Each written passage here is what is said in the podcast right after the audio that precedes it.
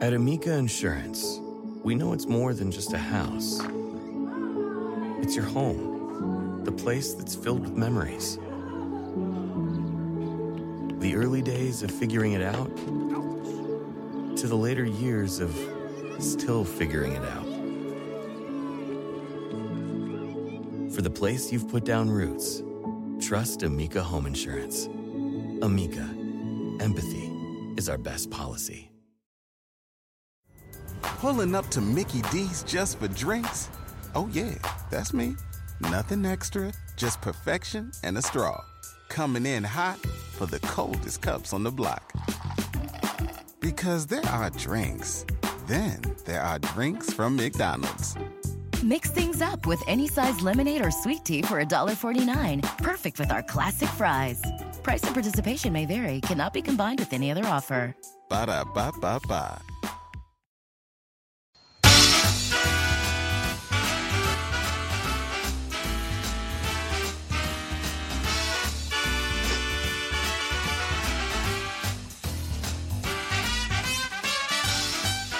Good day, good evening, good afternoon, good morning, whatever time it is by you. Welcome to Line Drive Radio.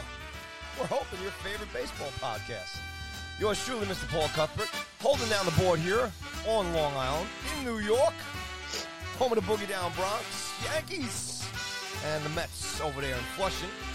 It's time to bring on my LDR teammate from the great city, Chicago, home of the White Sox and the Cubbies, Mr. Tab Bamford. Tab, what is going down in Chi-Town? Well, uh, at the trade deadline earlier this week, absolutely nothing. Uh, no, I, and we'll spend a little time rapping about the the trade deadline, and I think you know we're going to focus a little bit on the those that were more quiet than we anticipated. Uh, we aren't going to be the eight thousandth podcast to jump up and down and scream because Juan Soto was rented by the uh, or potentially you know maybe we'll call it a lease to buy option here uh, by the San Diego Padres, but there were some teams that made us scratch our heads until we had a solar panel in back. So, um, but yeah, it was it was an interesting week in Chicago because I, I think a lot of people thought that something significant would happen on both sides of town, uh, and it didn't for either team. There were some interesting minor moves, but the big deals that everyone thought would happen on both sides of town never materialized, and that was fascinating to watch play out and, and see uh, how everyone from the organization to the fans responded to the lack of significant activity from both the Cubs and White Sox. Yes. I don't know. It was, I guess, all in all, I mean, you know, we. I, I guess I was trying to hype it up here last week as uh, everybody looking forward to this thing and, you know, with the wild card and everything else. And I don't know, when it's all said and done, it just wasn't really overwhelming. Maybe I'm taking that, say, from a Yankees fan. You know, I think, you know, individually you come from, you know, who's your team? How did they improve themselves? What did they do? And then, yeah, as a baseball fan, you're, you're looking across the board and saying there was a lot of movement. And I guess there was a, obviously a ton of focus on uh, Soto, but it didn't really make me go, oh my God, wow, what a trade line or whatever. I mean, what did you think? I mean, outside of the Soto thing, was there anything, you know, that really stood out for you that somebody else, another team did? I mean, obviously we talked about it last week. Seattle was doing that that big uh, trade for Castillo there in the beginning. But uh, how do you think the rest of the, the, the, the, trade deadline panned out for you, I guess emotionally, Tab, as a baseball uh, fan? So, a couple things. Uh, emotionally, uh, I was conflicted watching the Cubs because the expectation and anticipation was that if Juan Soto was traded and if Shohei Ohtani was traded, the next biggest name really from a non-pitcher perspective that would go was Willson Contreras. And he's a guy that fans absolutely adore in Chicago. He loves playing here. He's been very open about never wanting to leave. He's in the final year of his deal.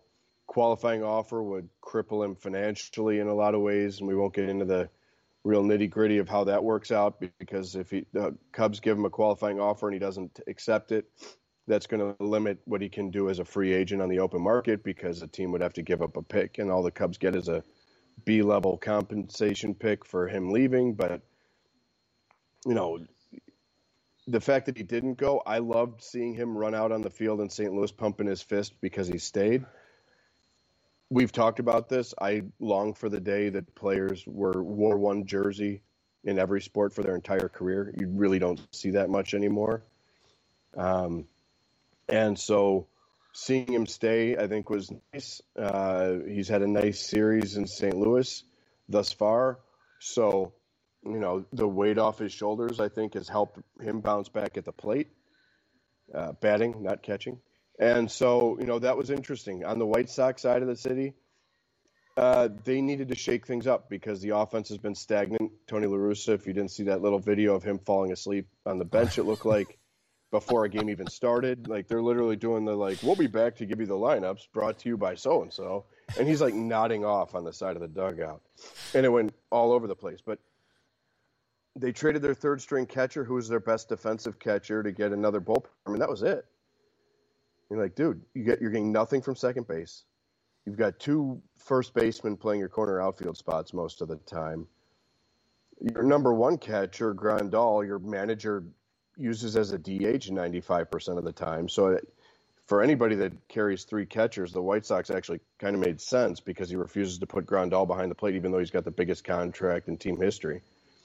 So, you know, it's one of those like I appreciate the GM going with the ride or die because this is who we got mentality, but you're chasing Cleveland, who didn't do anything to help themselves, but Minnesota was really active and aggressive. Mm-hmm. And I, I was impressed by what they did. But there were a few other deals that I thought really blew me away. And for me, it wasn't necessarily the Soto deal, which was, again, we're talking the Herschel Walker trade in baseball. They traded elite talent. Like if you were going to jumpstart a franchise, what Washington did with Juan Soto, and it feels stupid and counterintuitive to trade a 23 year old, but to go get four or five guys who could be a big impact on your organization within 12 months. Um, baseball is a team sport. If you have, let's say, 35 or 40 plate appearances in a game, Juan Soto's only going to have four or five of them. So to be able to add the amount of depth that they did made a lot of sense. But them going out and getting Brandon Drury, who's having an, a great career year from Cincinnati, as a depth piece who can play all over the field and DH form a little bit. By the way, hit a grand slam in his first game with the Padres, instant payoff. Yep. Was was a fascinating one. And then the Padres getting Josh Hader from Milwaukee. Like if you you talk about going for it, they went and got maybe the most dominant closer in baseball He's had some hiccups this year. He's given up a lot of home runs. A lot of those home runs that he's given up were kind of in like a seven, eight day stretch. But you go and get a dominant closer. You go get one of the, you know, a guy that people are already billing as a Hall of Famer at 23, which feels hyperbolic until you look at what his numbers mean and rationalize them against historic performers. And then to go get Drury, I, I love what they did. And if you're the Dodgers, you're like, you know what, we've got what we got the Dodgers throwing your Yankees a bone and taking Joe Gallo. I don't understand that at all. It's like, hey, we need we need a six foot five left handed hitter who barely makes any contact, whose name isn't Cody Bellinger because we already have someone who's doing that. Let's go get Joey Gallo and we'll stack two guys who are barely hitting Tab's high school body weight. who, if they actually barrel one, it'll go 700 feet, but they do that like once a month right now. So, Tab, hey, on that, on that, real quick, I just I hate to stop you, but on the Gallo, you know, when, when a player's, I mean, unfortunately, I mean, I love the guy personally. Um, Yankees gave him a shot here. He's, he's definitely on the on the decline of his career here. Where where do guys like this usually end up? I mean, how much time does Joey have left? I mean, do you look at him because you know I'm asking you because you've been covering the game for years, and you know when you see players come and go, and then they have their their run, and then you get up in the age, and then you see this like they, you know, he had so many at bats, he just couldn't, he couldn't do anything. So you see this kind of trade, you're, you, and you bring it up. Why would the Dodgers take him? Why would anybody take Gallo right now? So let's say he gets a couple at bats here, and the Dodgers get into the playoffs, and one way they do, you know, a buddy of mine the other day was saying oh, watch this come back. The, the Gallo's going to have like a, a, moment against the Yankees in the World Series. And I was like, well, dude, that would be a great situation to be in because that means we're in the World Series. But, exactly. Um, where, where does a guy like Joey Gallo go? And guys like this who are starting to just can't hit the ball anymore at this level. I mean, is I guess I'm, what I'm getting here is when does a Major League Baseball's uh, Major Leaguer's career start? The writing on the wall is like, hey, this might be over, or just because of the trades here the last two seasons with Joey Gallo, does he just, you know, he ends up somewhere, whether it's Arizona next year, he keeps playing. I mean, you know where I'm coming from here.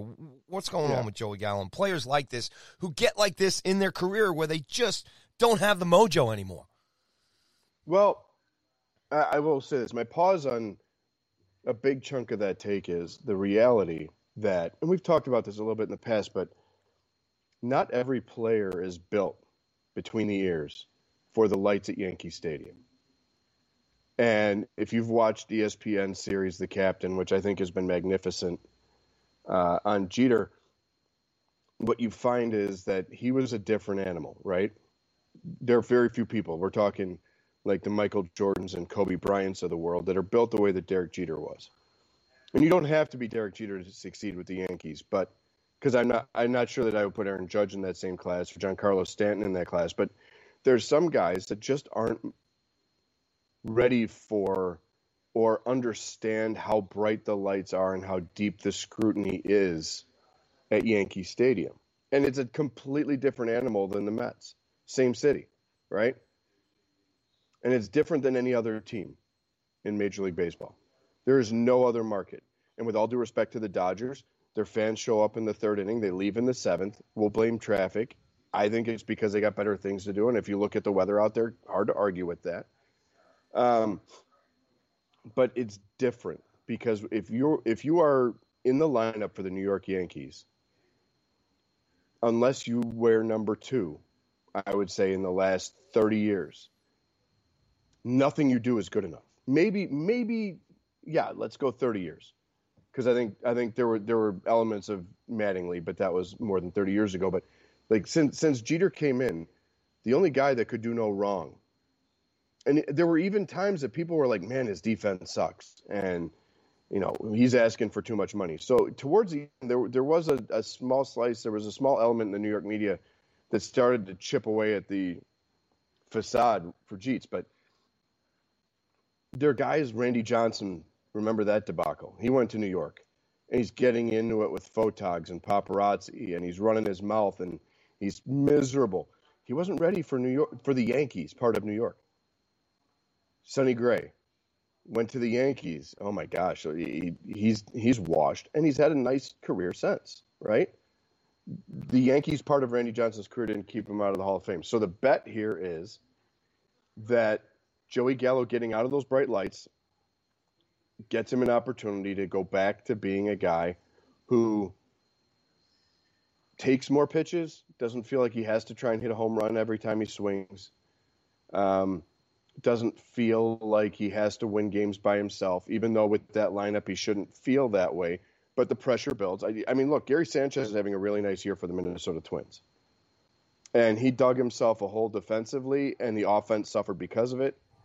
And he was, it never really worked there. And he became kind of the focal point of everyone's angst about the team, right? It was you, you were either complaining about Aaron Boone or you were compare, complaining about Gary Sanchez. And the only one that can change the narrative is the player because the manager puts him out there. He doesn't actually go swing the bat or throw the ball, right? So the Dodgers are banking on Joey Gallo finding something in a more comfortable environment that isn't the lights at Yankee Stadium.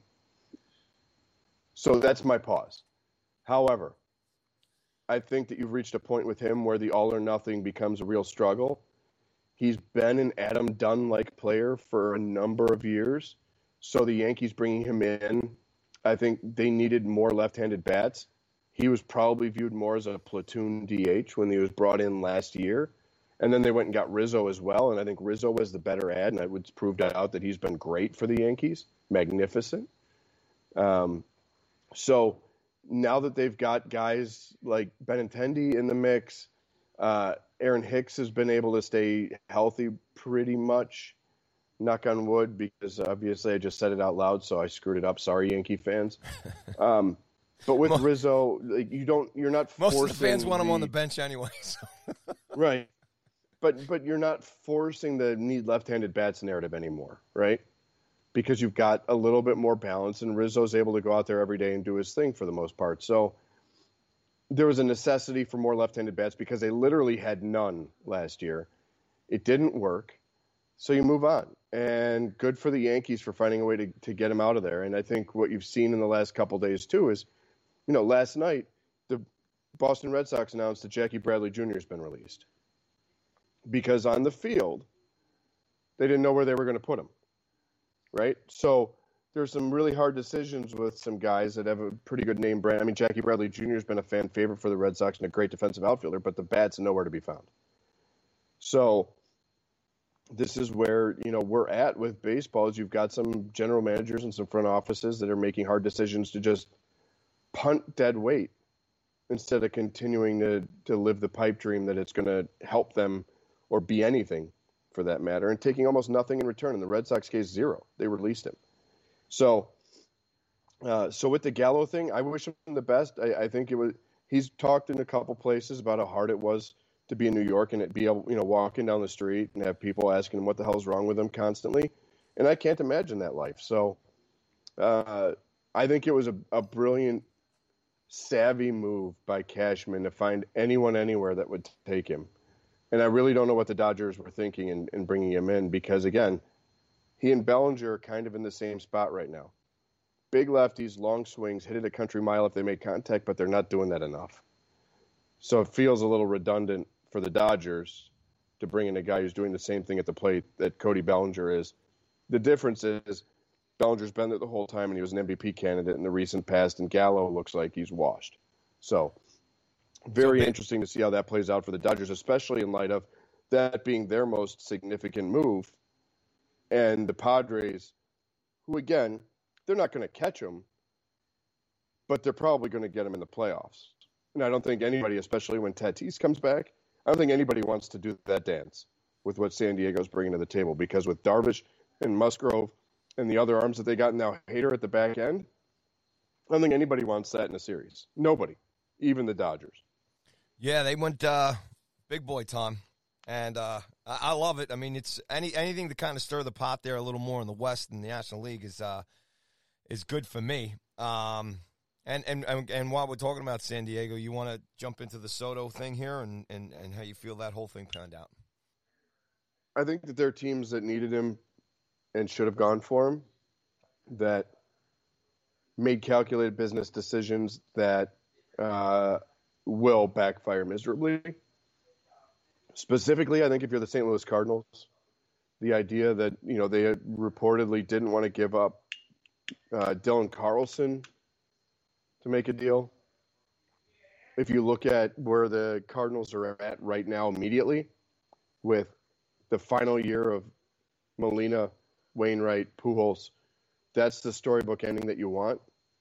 With all that money coming off the books, they undoubtedly could afford Soto with where they're at age wise, with what they've committed financially to Arenado and Goldschmidt, having Soto to be there through their careers if they got an extension done and then carry the thing forward made a lot of sense.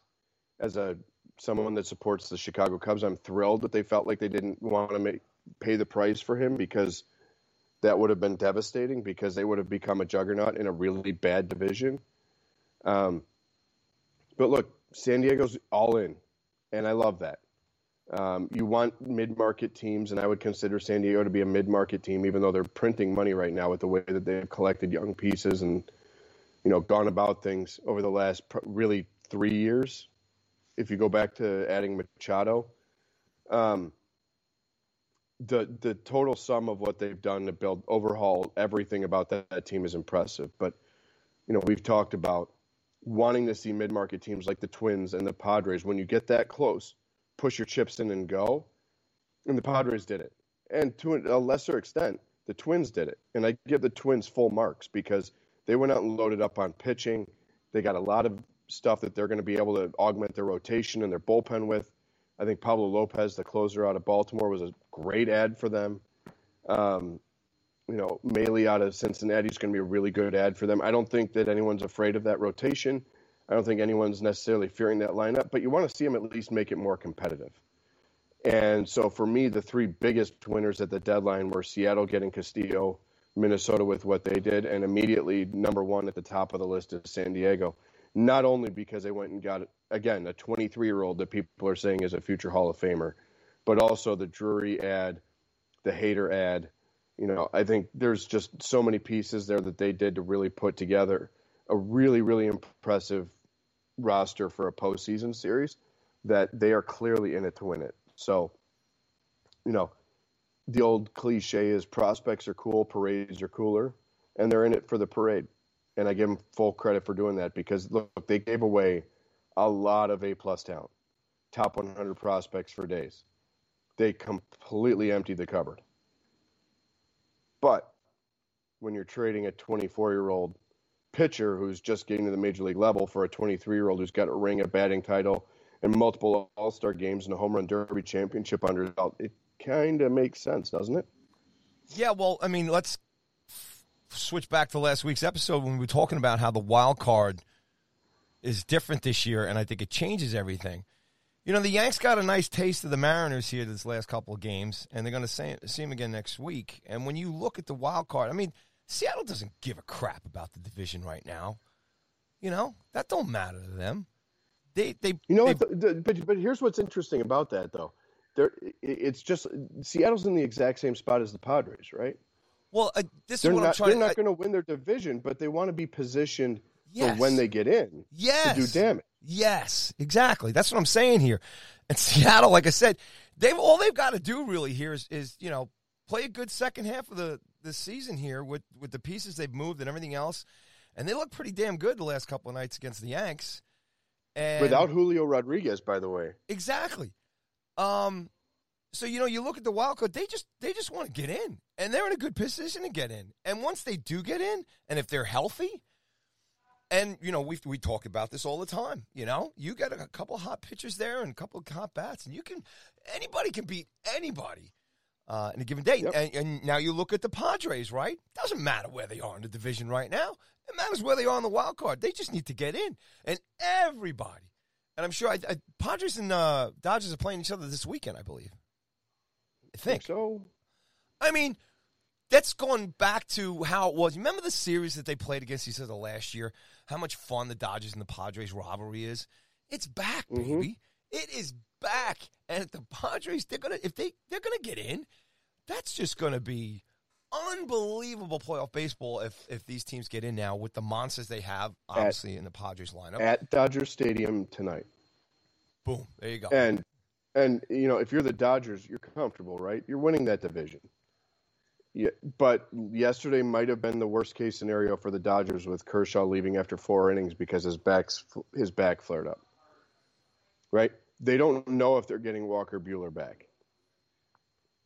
So now they're looking at Gonsolin, Urias, and kind of this is what makes the Dodgers great is they just find guys on the scrap heap or guys in the minors and they just throw them out there and somehow it works, right? But if they want, if you're the Dodgers, you look at everything that went on with San Diego and the vibe that they have right now, and the mojo that they've got going forward, and Kershaw leaves after four innings with a, and it's the back, and it's it, it, you've got to be anxious if you're wearing of course. Pantone 294. And we love it. And the Padres love it. This is what you want. You want anxiety and tension and just all of that stuff going on in Dodger camp, right? Because they're the team to beat, quote unquote, right? As far as, you know, you know, you throw the Mets up there as well too, but um, but as far as, you know, where you're going with this, I mean, this is what's so much fun about at least what the Padres did at the trade deadline. Yeah, and, and I think here's the other thing that really fascinates me as you get in and start talking about these playoff series, right? Because there are teams that match up really well against each other, and there are teams that don't.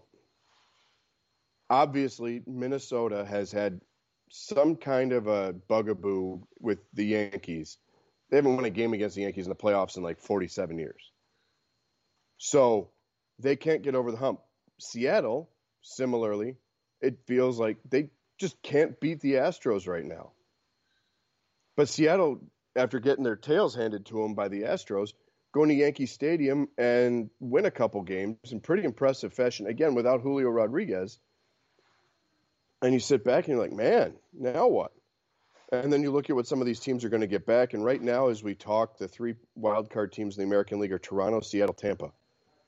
And the biggest player that's going to come off the injured list at some point here in the American League for me is going to be uh, Wander Franco, who changes everything for Tampa.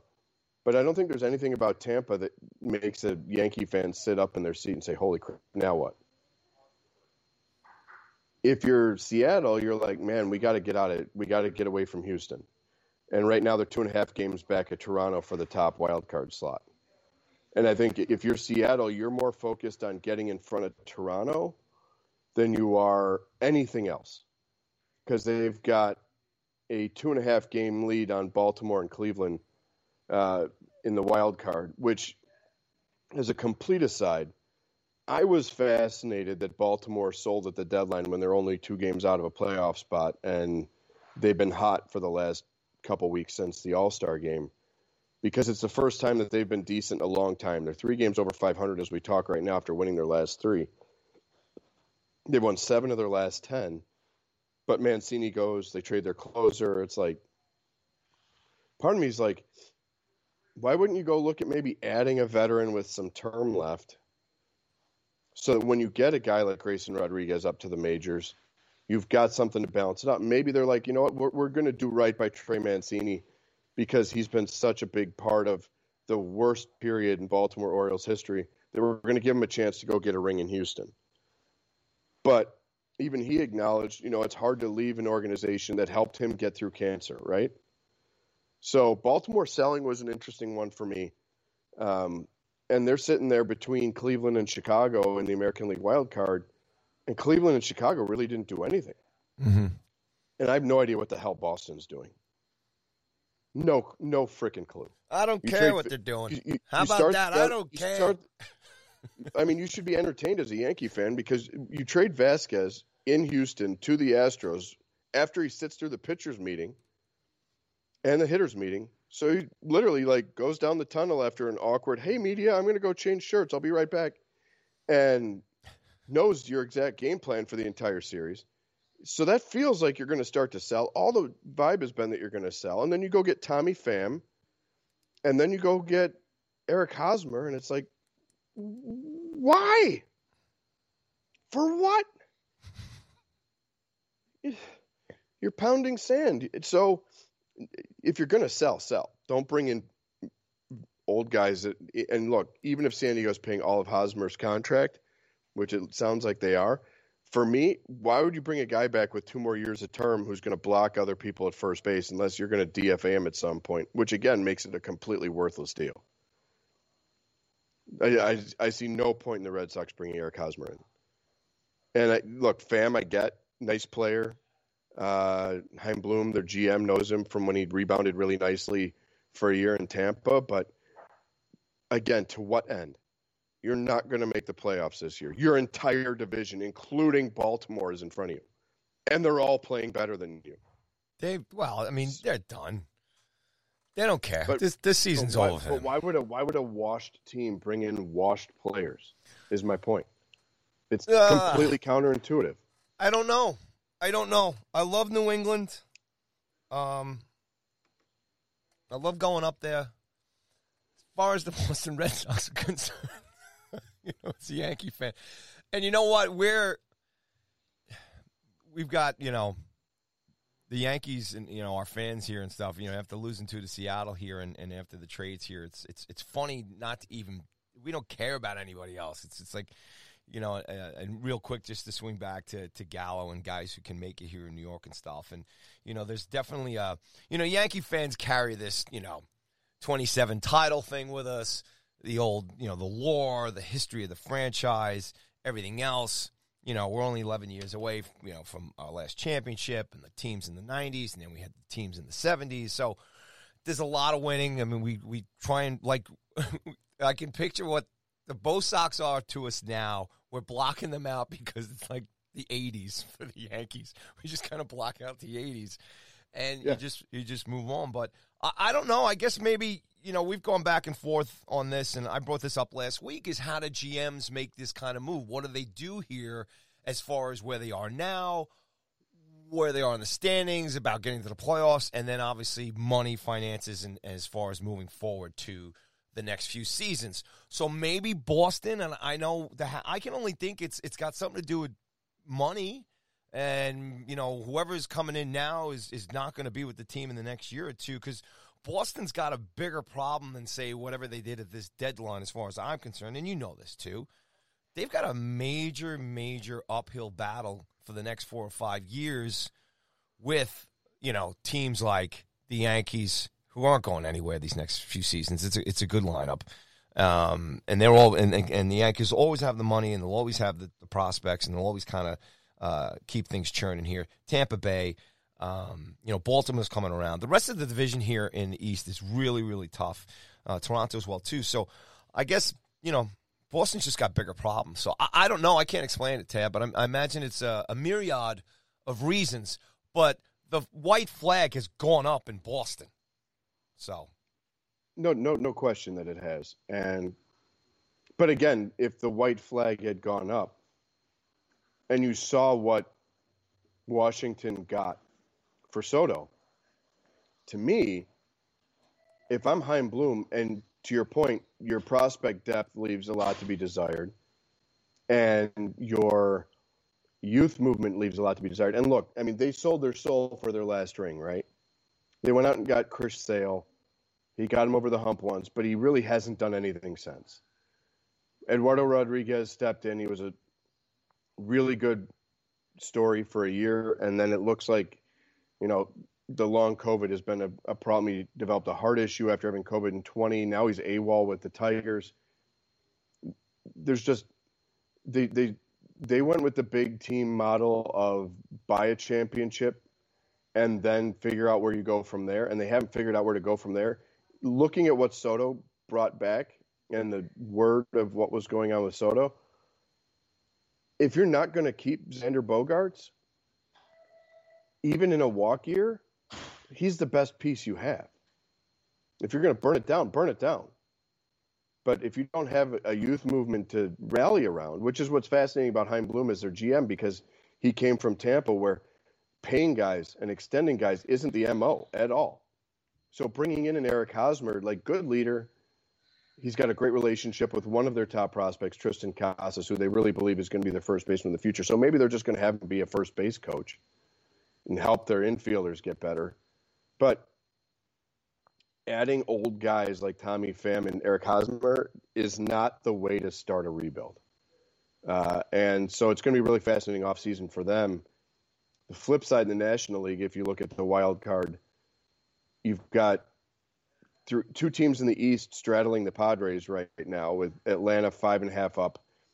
I think that they're safe, even though they're five and five in their last ten. I joked with a couple people via text when they went out and got Robbie Grossman from Detroit. I'm like, oh, there's your Joc Pederson ad for this year.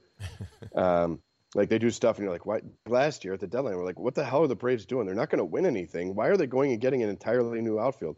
And then they go out and get Rosario, who's your NLCS MVP, and Jorge Soler, your World Series MVP. And you're like, what the hell are they going to do?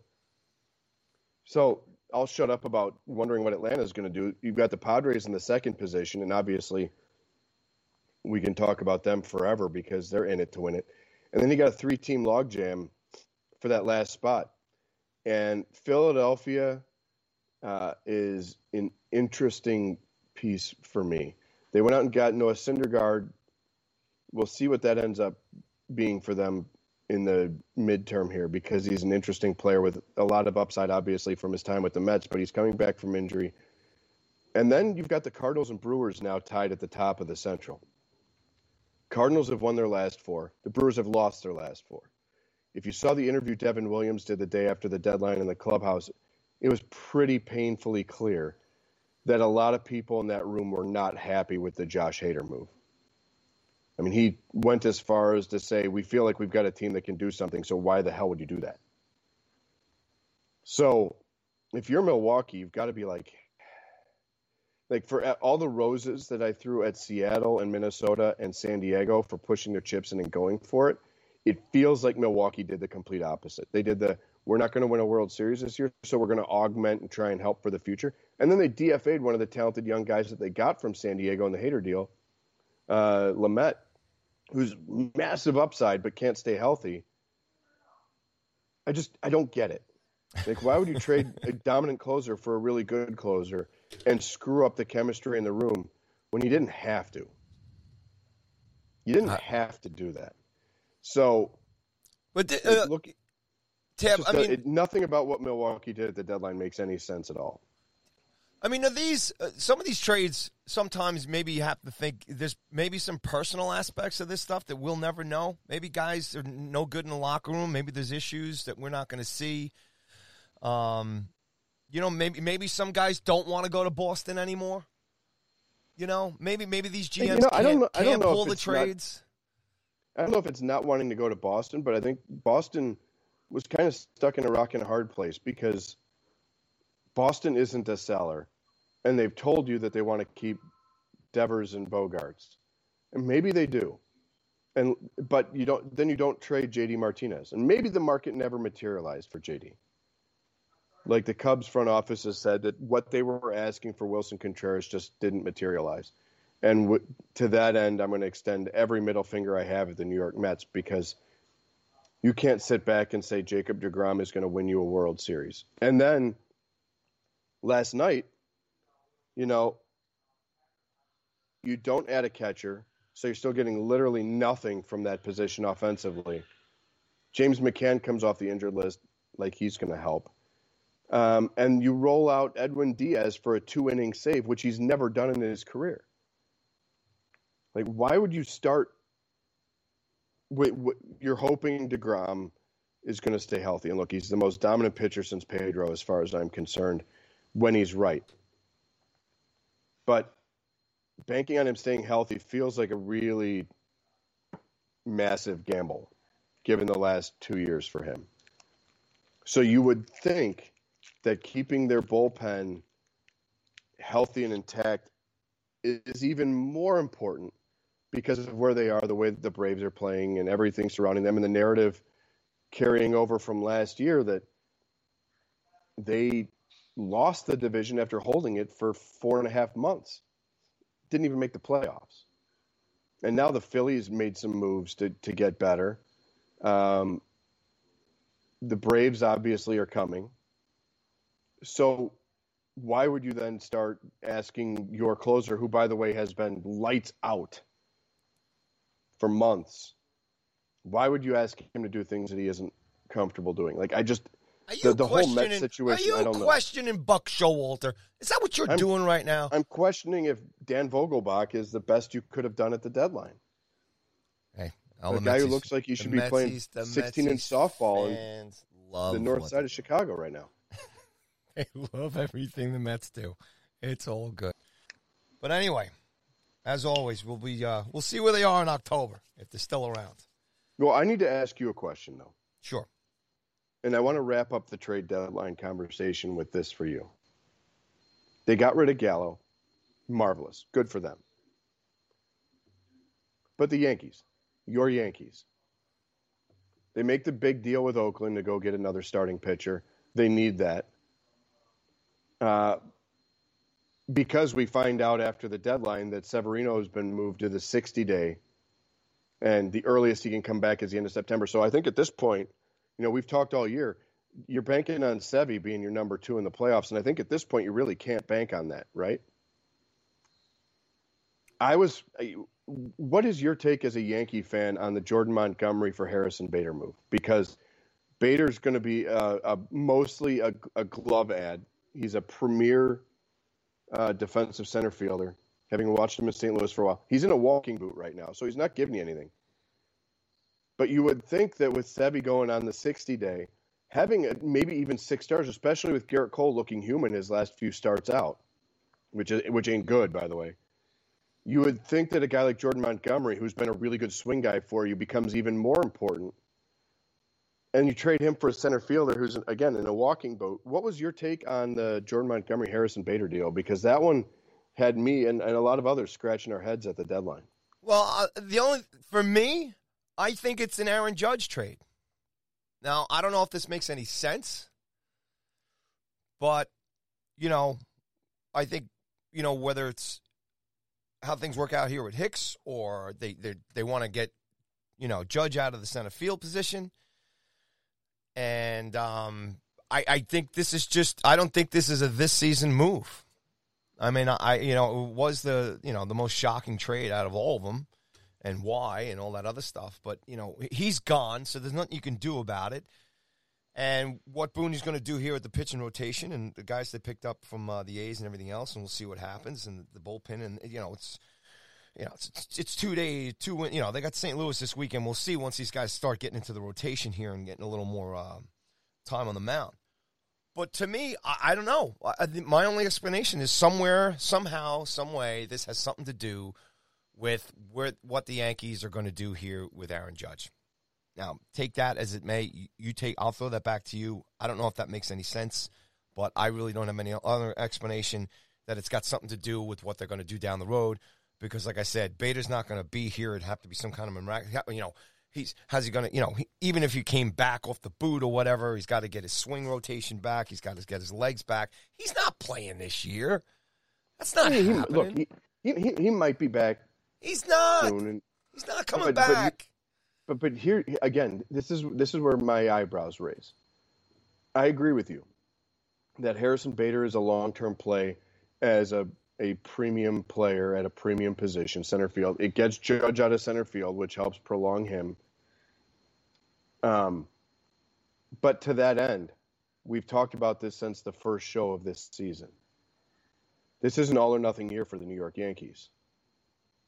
And so that's why I, I, I question the move because making a move that has its eyes on beyond 22 feels counter to what the the goal should be for the New York Yankees. It's got to be money. It's is- got to be Judge. It's it's to me. It's got to be Judge. It's got to be. It is, it, and it, it really it, it is, but that's where the struggle comes to to to rationalize this move because I understand. So if you got to win now, yeah, well, maybe this move now? So maybe, maybe this is this is how I look at it, and I talked about it on the show during the season two about winning now. Maybe this to me is like, wow, I don't think this season is about winning now. I don't think this is what it's all about. I don't think maybe they one way or the other they can try and do as many things as they possibly can, and they and they've had a phenomenal year. I mean, they're seventy win team. All right, they're going to make the playoffs. They're going to be in the dance, and you let it fly. But as far as the opportunity for Cashman to do some things to to lock in or or um, you know try and make this, this no because you can't guarantee a World Series winner. There's just no way to do it. So maybe Yankee fans down the road, we don't win this year, we don't win next year. But if the moves that were made here and a guy like it, it, it all works out and Judge gets his contract, and as far as Yankees and dollars and fans in the seats, you know, it's a still a pretty damn good lineup here for the next couple years, one way or the other. And that's the only thing I can look at it is maybe Cashman and the organization said, you know what? We can't go over the tracks and and just think about this year and because maybe the competition is too stacked. And I think any rational Yankee fan here will sit here and go, hmm, can we match up with Houston in the playoffs? I don't know. Did you watch the last couple of games against the Mariners? Did you watch the couple of games there against uh, you know the Orioles and and some of the some of the stinkers? I mean, Gerrit Cole here hasn't looked too sharp in his last starts. I mean, so maybe we just have to exhale here and go, all right, let's just be realist about this. And then maybe what Cashman's doing here is that they have to look post judge signing or non signing. There's no guarantee that he's even going to be here. And then that's going to change the makeup and maybe decisions about, uh, you know, all the guys on this roster may or may not be here long term one way or the other. So uh, that's, so, I mean, how else do you explain it, Tab? You know? And that's the thing. That's I I struggle to explain it. And one last nugget because there's uh, there's another big story that we got to jump on here, but I feel uh, bad for Kansas City Royals fans, and I don't know what the hell's wrong with the Royals organization, but they've got a couple guys that they traded out of town, a couple veterans who didn't play in Canada, didn't play in other places because they refused to get vaccinated. Andrew Benintendi and Whit Merrifield. No one thought Whit Merrifield would ever go, and then they finally trade him, and he goes to Toronto, which I think is a magnificent ad for them. I don't know where, how or where he fits in the lineup and defensively, but great ad for them, especially for the postseason. Benintendi to the Yankees. Um, and both of them are like, oh, sure, I'll get a shot. That's cool. You didn't do it for the Royals. Because it's because it's the Royals. Coming to But- the Bronx. See, I mean, we don't have to do a side going to show. I mean, there's too many Yankee shows out there, but it's there's there's you know outside of the pinstripes, you know, guys look at New York and whether they, even if they all and all the guys who didn't make it here, they got bank. So even you come here, you try it, you make some money. If it doesn't work, you get the hell out. You know, But, but again, Mer- but, Mer- and I, I get it with Benintendi going to the Yankees because that's an opportunity to go to the best team in baseball. he's going to turn and be it a around difference too. maker. It's great. It's fine. But go, Merrifield going to Toronto, same deal. Yeah. And it's just kind of like, you know, if you're the Royals, you're like, why wouldn't you do it for us? WTF, man. Because Toronto has a chance to get a ring if they Yeah. get in the, if they get in the playoffs, which they will. Yeah. I mean, you know, you, you know, we had a little hockey talk before the show today, which me and Tab do uh, often, and we were talking about like a city like Calgary and some of the players don't want to go there. It's got to be the same in baseball too. There's some places where guys just don't want to stay and hang out and play. I mean, I'm sure Kansas City's a beautiful city. Um, I, I've I've driven through there. You know, and even as a millionaire, I don't know. It's that place where I want to be, settle down with my family. It's got to be tough for some of these markets to keep these guys because back in the days when uh, George Brett and all those guys were playing and stuff, it was different. The money was different. It was just about playing and having a job. You know, Tab, more than anything right now, it's more than just the job. And it's in football, it's in basketball too. It is bank, and I want to win. Yep. Yep. But I, I just I feel for the Royals because the the the blunt acknowledgement of that, like, yeah, you know, what, I'll get a shot. That's cool. And you just got to kind of look at yourself, like, well, what the hell, man? Why not for us? Anyway, um, lots of good stuff. The, I think the next two months we will be speaking about the ramifications of the trade deadline and what it's going to mean uh, to all of the involved parties. Um, and how You gotta things let it breathe a little bit, right? Out. Let You a do. couple of weeks going here. It- yeah, you, what you got to get the, the the buzz from, you know, let Soto and Bell and Hader and Drury settle in in San Diego. You got to let the dust settle with Benintendi getting his hair did for the Yankees debut and everything else. So we'll keep mi- remixing this stuff. We didn't want to spend a ton of time on the Soto deal, but I do think that some teams position themselves really well for where they're going to go from here. Um, and before we get to uh, our weekly fantasy ad of the week, uh, Paulie and I wanted to spend a little bit of time talking about uh, some news that I think many felt was inevitable, but it doesn't make it easier to deal with. And that is the passing of Vin Scully, uh, who was a legend. Uh, and I think I he's one of those guys that I feel like legend sells him short. And within a couple days, sports fans lost two icons: Bill Russell, you know, it, in Oh, the yeah. NBA, and then Vince Scully for the Dodgers. And you know, it was tongue in cheek.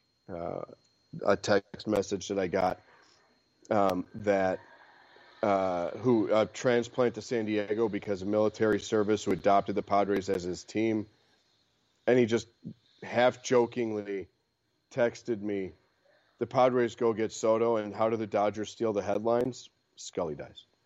um, Not right. and literally, MLB Network spent more time, rightfully, discussing the life and legacy of Vince Scully than even the massive Juan Soto deal. Uh, but Paul, I'll, I'll- throw it to you. You know, when you look back at Vince Scully, you know what what is your what are your thoughts and, and what what's kind of your takeaway from everything that you've seen and heard, most importantly heard uh, and read about the incredible man and uh, voice that was Vince Scully. Uh, instantly, it's uh, it's it's my childhood. It's the the golden age of sports. Uh, Vin from the old old days of uh, uh, you know old time baseball uh, through the modern era. Um, old time radio, old time TV shows. When we were kids and stuff like that, it's it's over magnified now. It's uh, with apps and twenty five thousand different podcasts and sports networks and twenty four hour coverage and everything else. You know, back then when you grew up as a kid, you know you you um you, that's all you had. You had the radio and you had five TV channels. Uh, and then you had uh, this week in baseball, Mel Allen, and then this is how you heard guys like Vin Scully back in the day. Uh, just reminds me of uh, you know, like I said, the golden age of, of radio. Um, a standout voice. Uh, the great thing about Vince Scully too is is that he not only did baseball, he had magical calls in other sports. I think that's something when you read back on um, you know his life and uh, some of the things that he's done. He's he has not just been uh, the Dodgers play-by-play guy. Um, you know, God, he started here in, in, with the Brooklyn Dodgers. I mean, just think how long he goes back. Uh, a good human being, uh, a great advocate for sports, a great advocate for people being good out there. Um, I had the pleasure of interviewing Doc Emrick years ago on my old hockey show, and I'll never forget uh, Doc spending, and he won the Vince Scully Award. And Doc Emrick is one of the most, you know, uh, incredible sports announcers, not only in hockey but just in general. And a guy, another guy who just carries himself so well, very respected. And to hear a guy of that caliber just be so honored above all the games, all the experience, all the travel, all the people, all the stories Doc Emrick has been through and, and had. And I remember him just going out of his way, being so honored to win the Vince Scully Award. So that's Vince Scully, obviously in the professional aspect of it, in terms of his um, his colleagues and mentors and everything else, what he's meant to the game, and anybody who's in sports broadcasting to begin with. And then you have all the memories of all the great calls in all the sports. And for me, it's um, class, professionalism, and a great reminder of the great days gone by because I think they're they're gone. And when a guy like Vince Scully dies, just a part of our history, sports history, just kind of you know fades away, and um, you just hope, like I said, places like the the Baseball Hall of Fame and the rest of us who grew up in those days as kids, um, and our parents and our grandparents before that, just remember to keep uh, continuing with the story and the legacy of guys like this because. Unfortunately, uh, we're we're losing a lot of guys like that. But I will say this for the future: Vin Scully has trained and mentored a ton of guys, and a ton of guys look up to this guy. So a lot of guys in all of sports um, there'll be, you know, there are some great broadcasts that will continue, but that's it for me for uh, Vince Scully. Just it, there's not enough time here to rave and uh, uh, rave about him uh, enough. It's just sad that he's gone. Yeah, um, you know, if you go to our Esquina, E S Q U I N A, uh, there was an incredible column that was written uh, about how for many Latinos in the Southern California area how Vince Scully was their English as a second language teacher. Yeah. and, you know, the idea, and, and look, I, I, had it framed to me this way by someone a number of years ago, and I was mindful of it when he passed. Uh, a buddy of mine from LA, not Dennis Bernstein, uh, but we had to get in one DB reference this week. Um, but another friend of mine uh, who uh, grew up in LA, Dodger fan, we were kind of talking about waxing poetic about the history of the game. And I brought up uh, as someone that enjoys the mystique and the lore and the history of Wrigley Field. I said, you know what's what I struggle with with the renovations at Wrigley Field and, and Fenway in Boston is when you put the video boards up and you tweak the way that the outfield looks and everything else.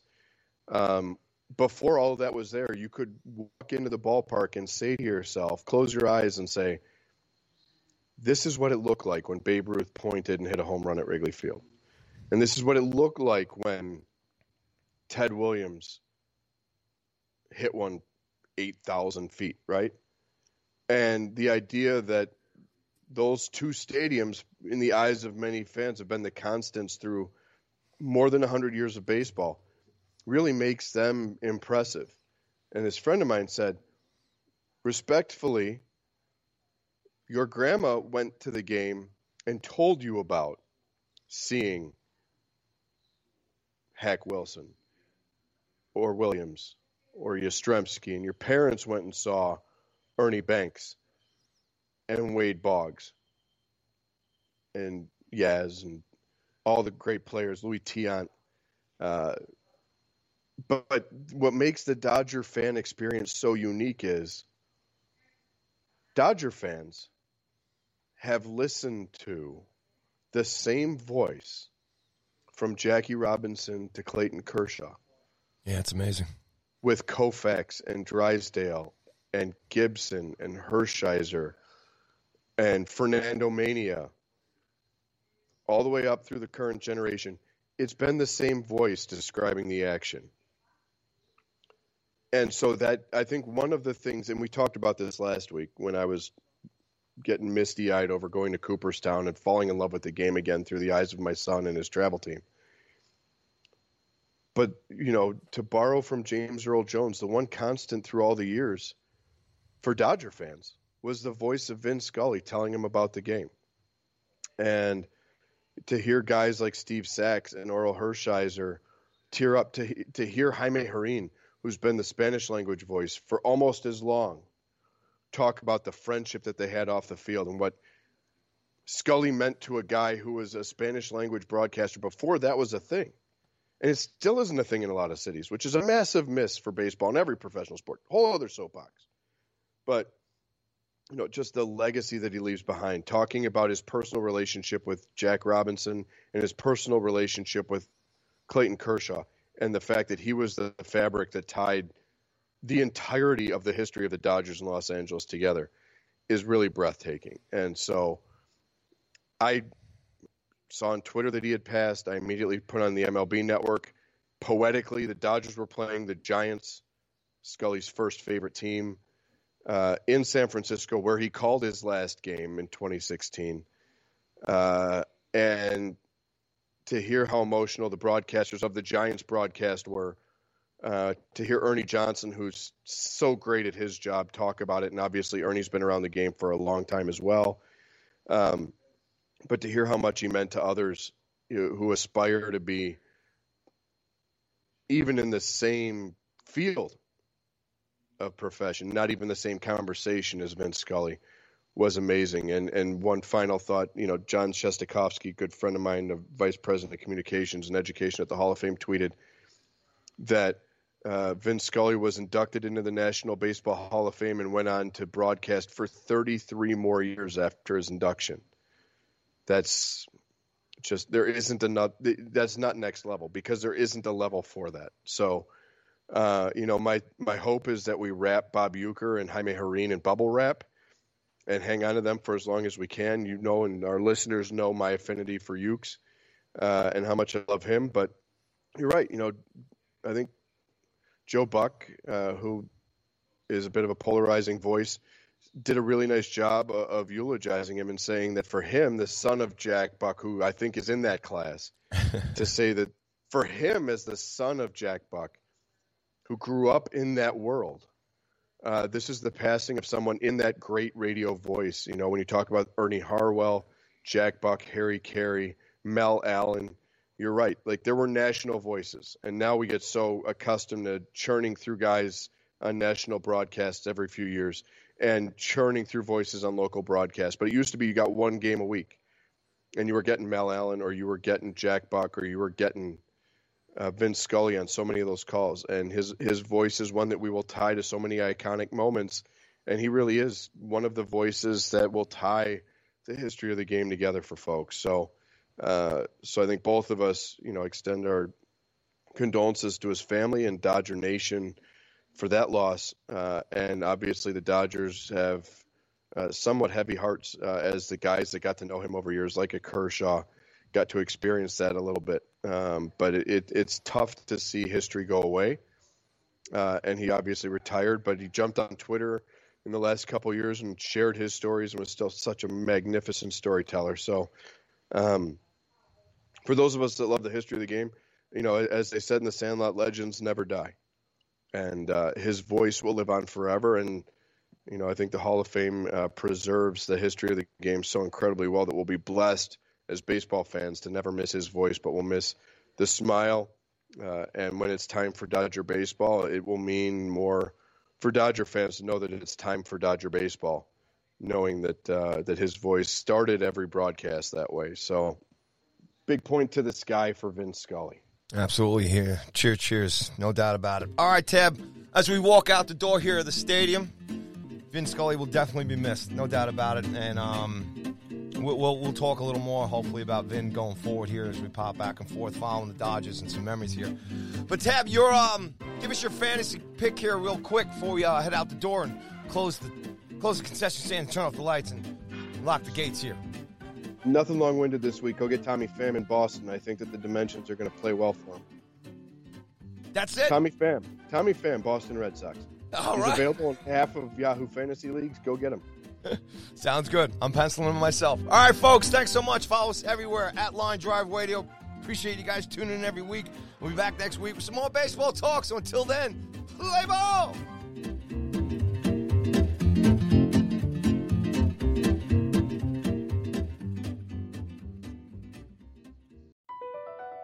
BP added more than $70 billion to the U.S. economy in 2022 by making investments from coast to coast. Investments like building charging hubs for fleets of electric buses in California and starting up new infrastructure in the Gulf of Mexico. It's and, not or. See what doing both means for energy nationwide at bp.com slash investing in America. Pulling up to Mickey D's just for drinks? Oh, yeah, that's me. Nothing extra, just perfection and a straw. Coming in hot for the coldest cups on the block.